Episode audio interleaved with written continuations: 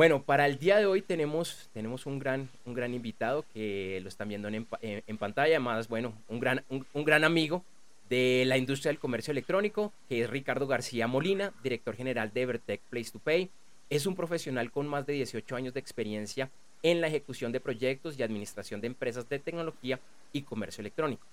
Hoy con Ricardo vamos a estar hablando de lo que debe conocer la gerencia respecto a las tendencias de pagos y seguridad online.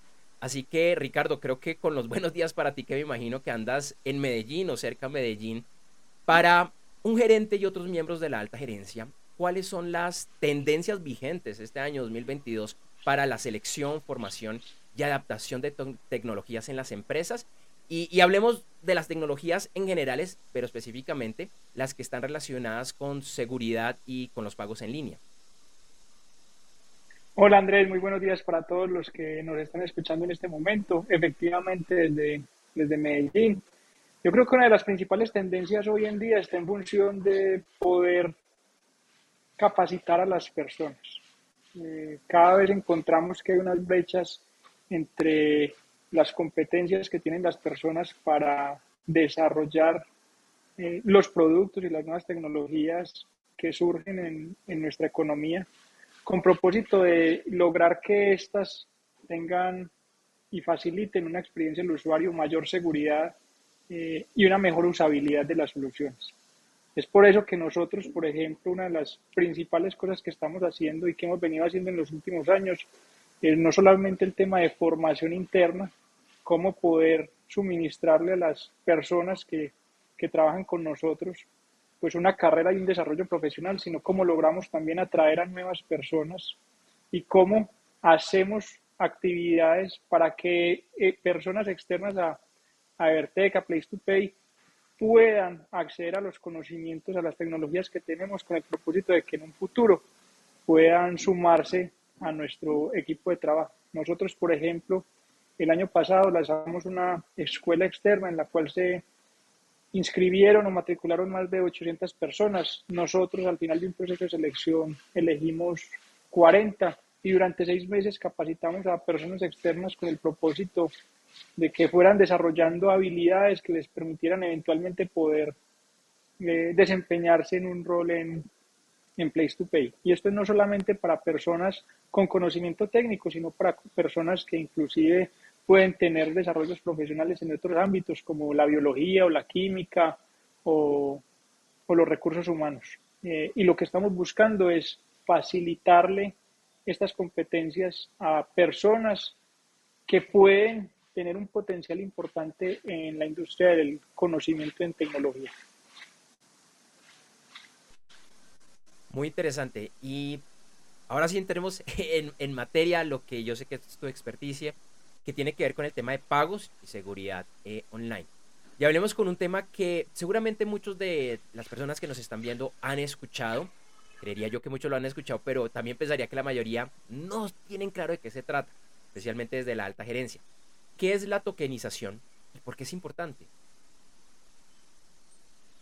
Mira, la tokenización lo que busca es transformar la información sensible en el momento del pago de un usuario eh, digamos, conocemos como el número de la tarjeta, la fecha de vencimiento. Transformar esto en un algoritmo cifrado.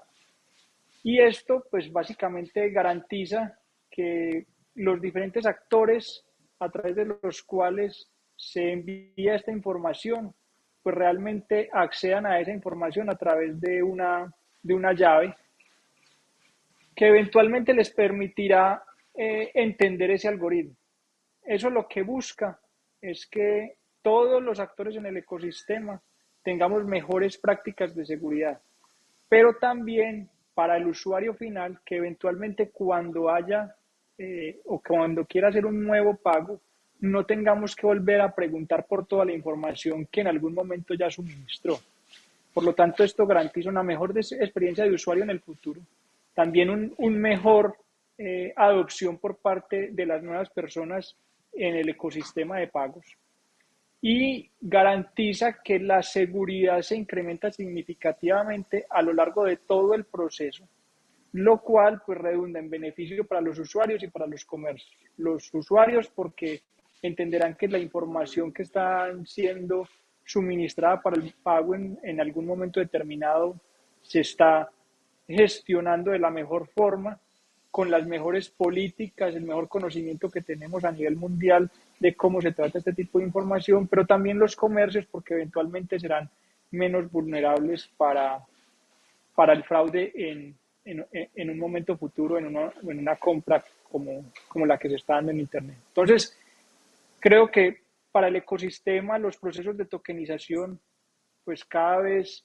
eh, redundan en beneficios en seguridad, en mejora de la experiencia para el usuario y por lo tanto creemos que son importantes la adopción por parte de los comercios de este tipo de, iniciativas y los diferentes actores como redes de procesamiento, bancos adquirentes, emisores, que lo que nos permiten es ir evolucionando en la adopción de tecnologías en los países en los cuales tenemos presencia.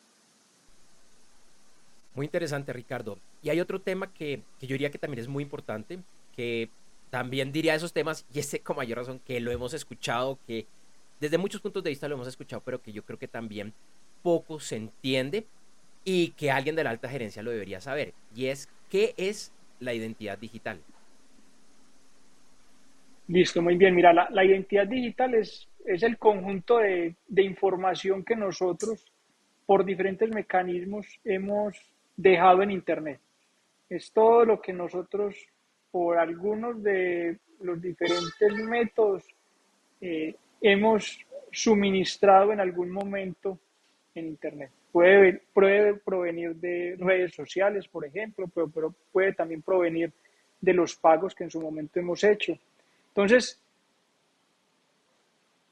la identidad digital lo que busca es agrupar la información sobre un usuario en relación a, a un momento de, eh, de compra, de pago o de transacción.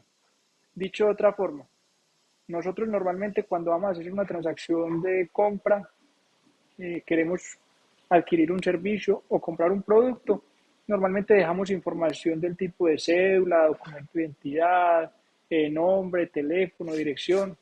También se puede acceder, por ejemplo, a información de la dirección IP de la cual se está conectando ese usuario, desde el dispositivo que lo está haciendo. Esa información, pues como estamos en el mundo no presente, los actores del ecosistema, pues no sabemos qué tan cierta es esa información que el usuario está suministrando.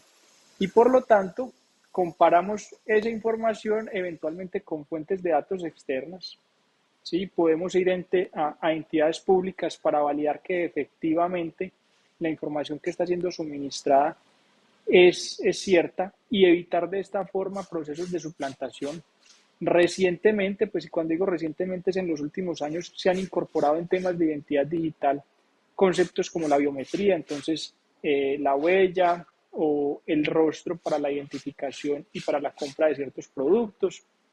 Y entonces todo esto hace parte de una serie de características que van sumando a la información del usuario en Internet. Pero que también, y digamos, más importante que esa información es el comportamiento que usualmente tiene ese usuario cuando va a acceder a, a, Internet. Entonces, no solamente es importante verificar que los documentos de identidad efectivamente sean los que son, o que el teléfono es, o que la dirección de correo es, sino también cuál es el comportamiento que ese usuario ha tenido en el tiempo, cuáles son las horas en las que compra, cuáles son los montos en los que compra, qué tipos de productos compra. Y eso hace parte de esa identidad digital.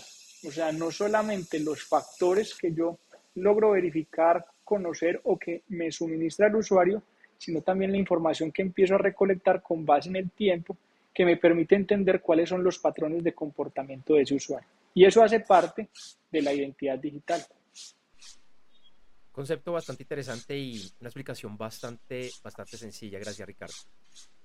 Esta, esta pregunta de pronto es un poco más básica, más primaria en, en tema de seguridad y que nos pega a todos. Y es, desde tu conocimiento profesional, ¿qué recomendaciones nos das a nivel pues, personal, valga, valga la redundancia, a nivel profesional y empresarial frente al uso y la política que le damos a las contraseñas? Muy bien, Bey. Yo, yo creo que uno de los principales retos que todos en la industria tenemos es garantizar que las personas no sean víctimas de ataques. Hoy la gran mayoría, digamos, de los problemas en seguridad que, que se ven en el mundo están relacionados con, con que algún defraudador tuvo acceso a unas credenciales de acceso de alguna persona. Y eso pues le abre una serie de, de, datos y de información que eventualmente podrá ser explotada no solamente de usuarios, sino en corporaciones. Eh, en las contraseñas particularmente, pues digamos, uno de los temas en los que nosotros creemos más es que, pues primero, las contraseñas, ya hay mecanismos a través de los cuales, y hay, digamos, eh, productos y servicios en producción a través de los cuales, eh, sin contraseñas, se puede incrementar los niveles de seguridad. Entonces, una de las cosas es que nosotros como industria tenemos que ir evolucionando a que cada vez se use menos las contraseñas y que las contraseñas que muchas veces son difíciles de gestionar por parte de nosotros como usuarios porque cada vez tenemos una gran cantidad de, creamos, creamos registros en una gran cantidad de bases de datos, todos con contraseñas. Entonces una de las cosas importantes es, primero, utilizar contraseñas que sean diferentes. Y la mejor forma de utilizar contraseñas que sean diferentes, pues es poniéndoles, digamos, como, como una frase, una frase en la que uno se encuentre. Mi casa es roja, 2020, 2022, punto. De esa forma logramos que por lo menos la, la percepción que nosotros tenemos sobre esa contraseña, pues posiblemente podamos recordarla más fácilmente. Ese es un, ese es un tema.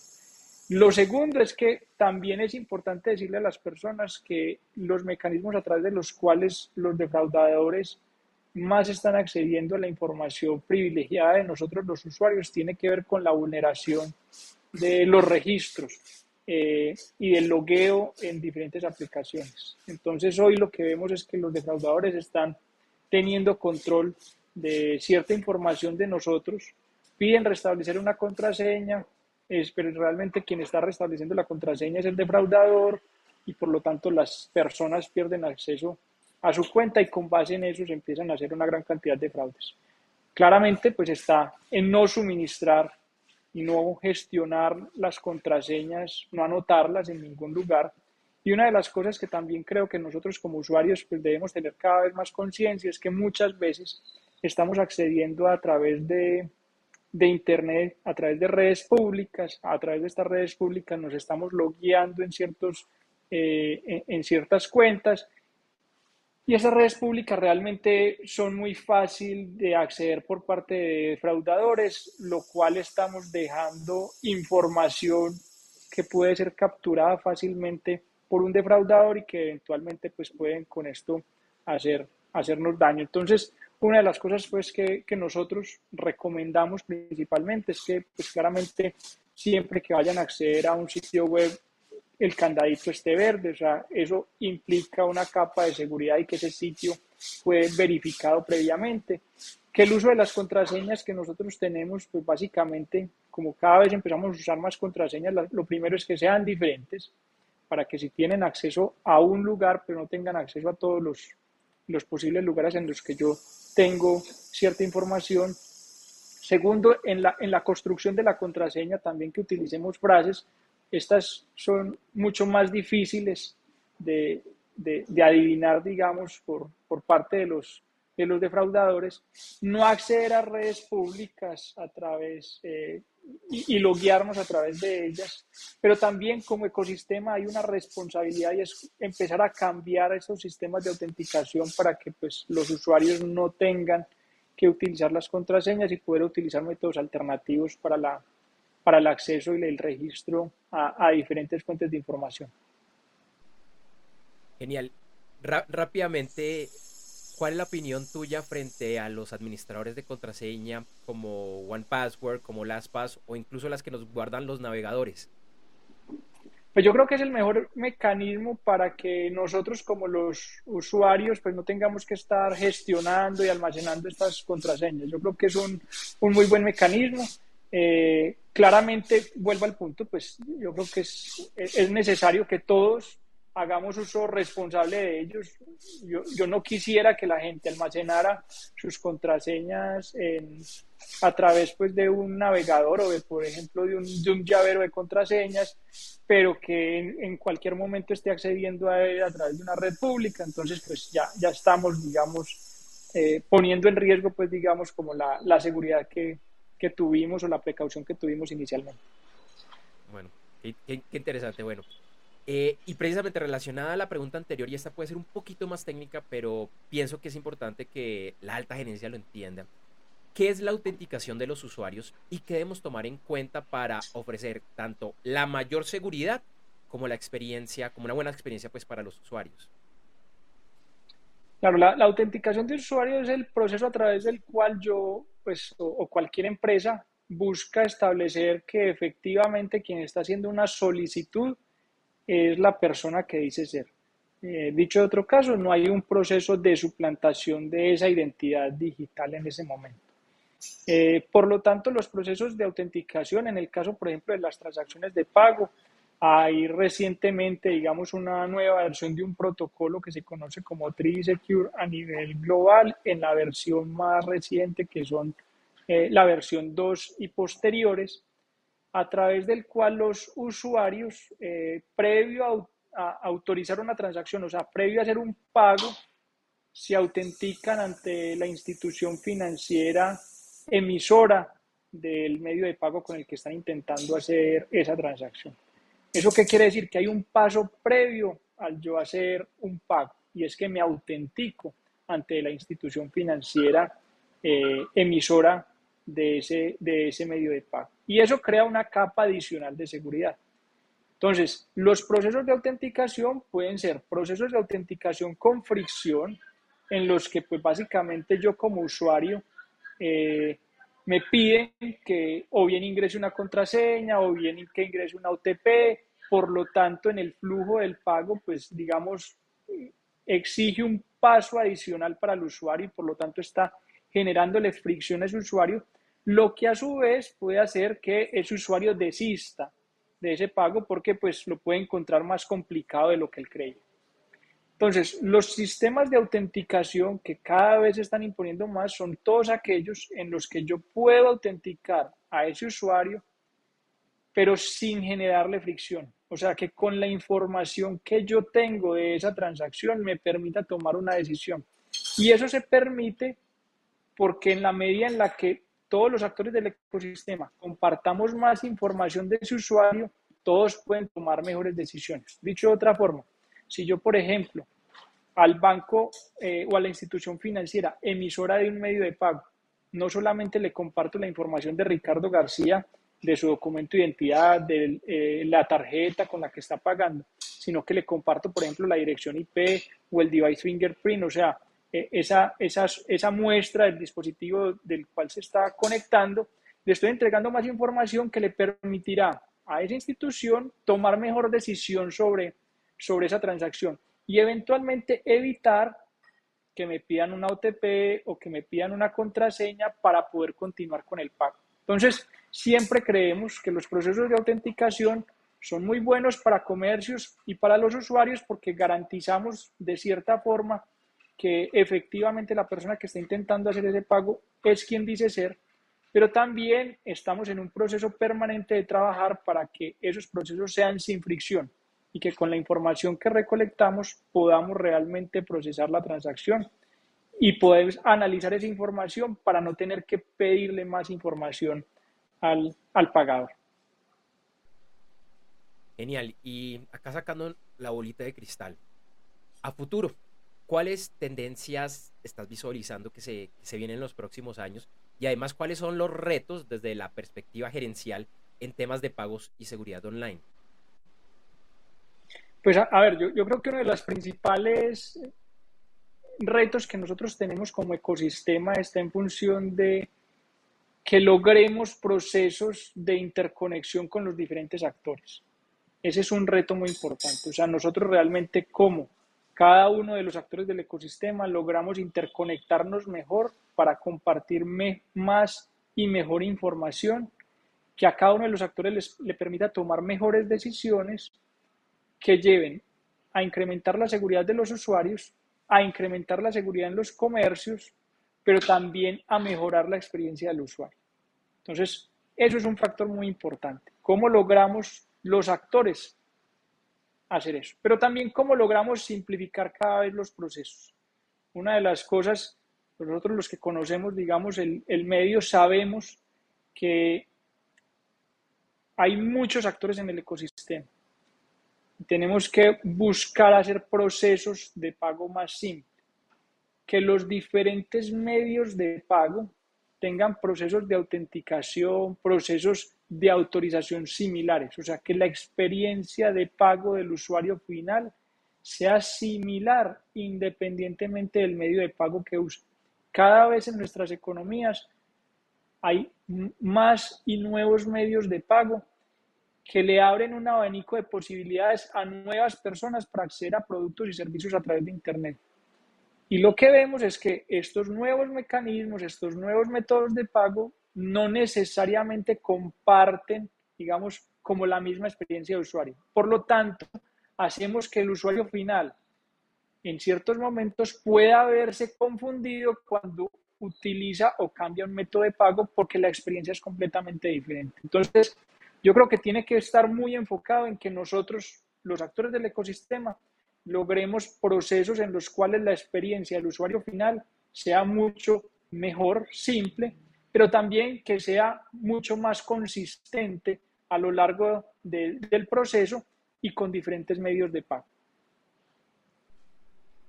Ricardo, antes de despedirnos de esta interesante entrevista, quería preguntarte acerca de algo, algo que incluso estamos haciendo juntos, que es tu participación en el programa Ecomiex, es e-commerce para empresarios, y de un marketing summit, eh, summit que se va a realizar en Ruta N en el mes de octubre, que sé que todavía está un poquito por encima, pero que nos cuentes qué podemos esperar de, de ambos y por qué es importante que quien nos está viendo en este momento, ese miembro de la gerencia, se inscriba tanto al programa de Ecomiex como a, ese evento de, de, Ruta N en octubre?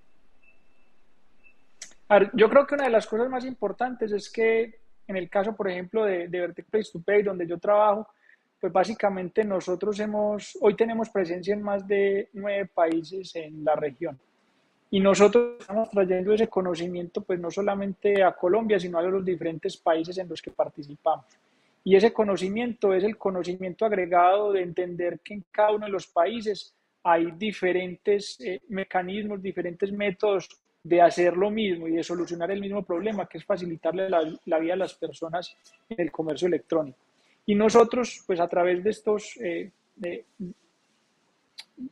estos eventos, lo que estamos buscando es poner en conocimiento no solamente las mejores prácticas de estos países, sino las mejores prácticas a nivel mundial en temas de pago, de seguridad, de identidad digital, de tokenización, de experiencia de usuario, que le permita a los gerentes pues entender cuáles son las nuevas realidades, cómo estas nuevas realidades pueden aportar a que sus negocios eh, se desarrollen mejor en el, en el mundo no presente, en el e-commerce y cómo también poder continuar creciendo el ecosistema. Entonces, lo que buscamos a través de estos espacios es traer el conocimiento y la experiencia que tenemos para ponerla a disposición de las personas que están participando de estos eventos y que puedan entender hacia dónde va, digamos, las, las tendencias más importantes y que muchas de ellas ya, ya pueden tener acceso en, en los mercados en los cuales estamos participando.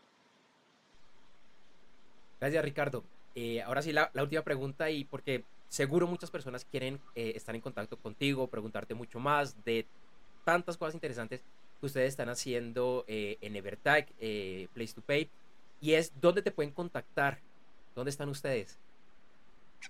Pues yo creo que el, mejor mecanismo pues es siempre la, la, página de internet, nos pueden contactar a través de evertech.com o placetopay.com. Eh, igual pues yo tengo un, un LinkedIn eh, y me pueden buscar a través de, de esta red social como Ricardo García Molina. Eh, y pues claramente muy atento pues a cualquier novedad, cualquier pregunta que quieran hacerme, siempre disponible. Ricardo, gracias. Ya aprendí bastante, re, revisé varios conceptos que de pronto se me habían desactualizado. Te agradezco por participar, por ser nuestro primer invitado en esta evolución de Gerentes 360 y espero que nos puedas acompañar a futuro nuevamente aquí. Andrés, siempre con el mayor de los gustos, un saludo a Felipe.